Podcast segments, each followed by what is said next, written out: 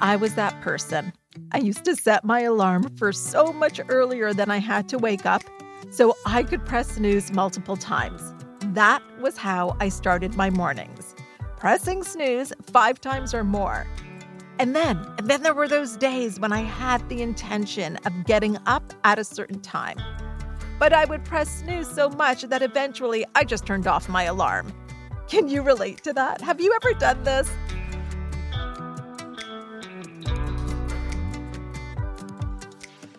Welcome to Possibilities with me, Hina Khan. I've been a coach and psychotherapist for well over a decade. And after working with hundreds of clients, here's what I've come to know.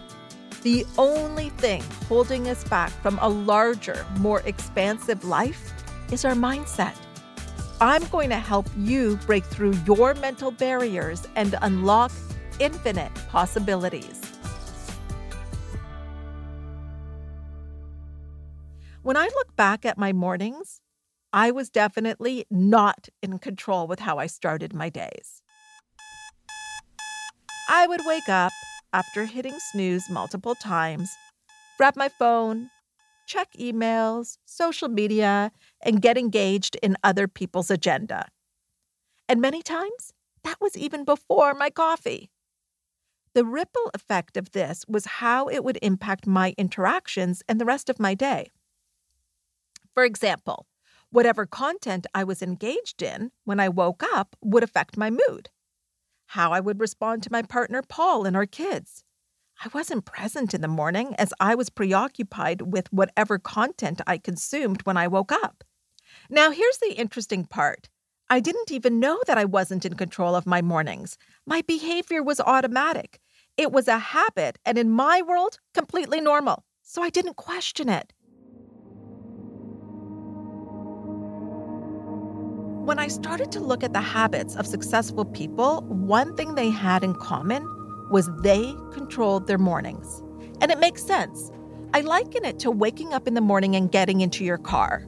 When you are in control, you'll get into the driver's seat and decide where you're going. When you are not in control, you will step into the passenger seat and be taken to other people's destination. You will literally be taken for a ride. I believe morning rituals are so important that it is one of the first things I implement with my clients, and they experience the benefits of it relatively quickly. When a client decides to work with me, they want more. They want to create an incredible life in all areas. In order to do that, they need to rise above their current set of automatic behaviors, just like I did. The life that they seek is not at the level their life is at. Let me just say that one more time. The life they seek is not at the level their life is at. And this starts with getting in the driver's seat every single morning. You may be wondering why the morning? Well, this is when your mind is open and in a receptive state. This is when you're giving direction to your mind. To keep with the driving analogy, this is when you are plugging in your destination into the GPS. With this clarity, the rest of your day unfolds from this intention. What you focus on, what you respond to, what you prioritize, all comes from your destination.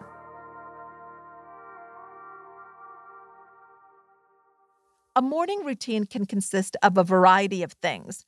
I'll share mine with you. My routine starts with a fresh cup of coffee. After a few sips, I sit down with my notebook and write out my goal for the day. A goal I'm working on right now is to 10x my business. So I harness the power of my imagination and write about it in detail. What does that look like? What am I working on? How am I working with my clients? And then I move on to my gratitude list. By now, you know how I feel about gratitude. And then finally, I will do a visualization. I will visualize myself at my destination. I am working with clients. I have 10x my business. I'm meeting with my team, filming some videos. By the way, I've created a guided visualization just for you. You can find it in your podcast player. So, those are the three core elements to my morning routine. They have literally changed my life and the lives of hundreds of my clients.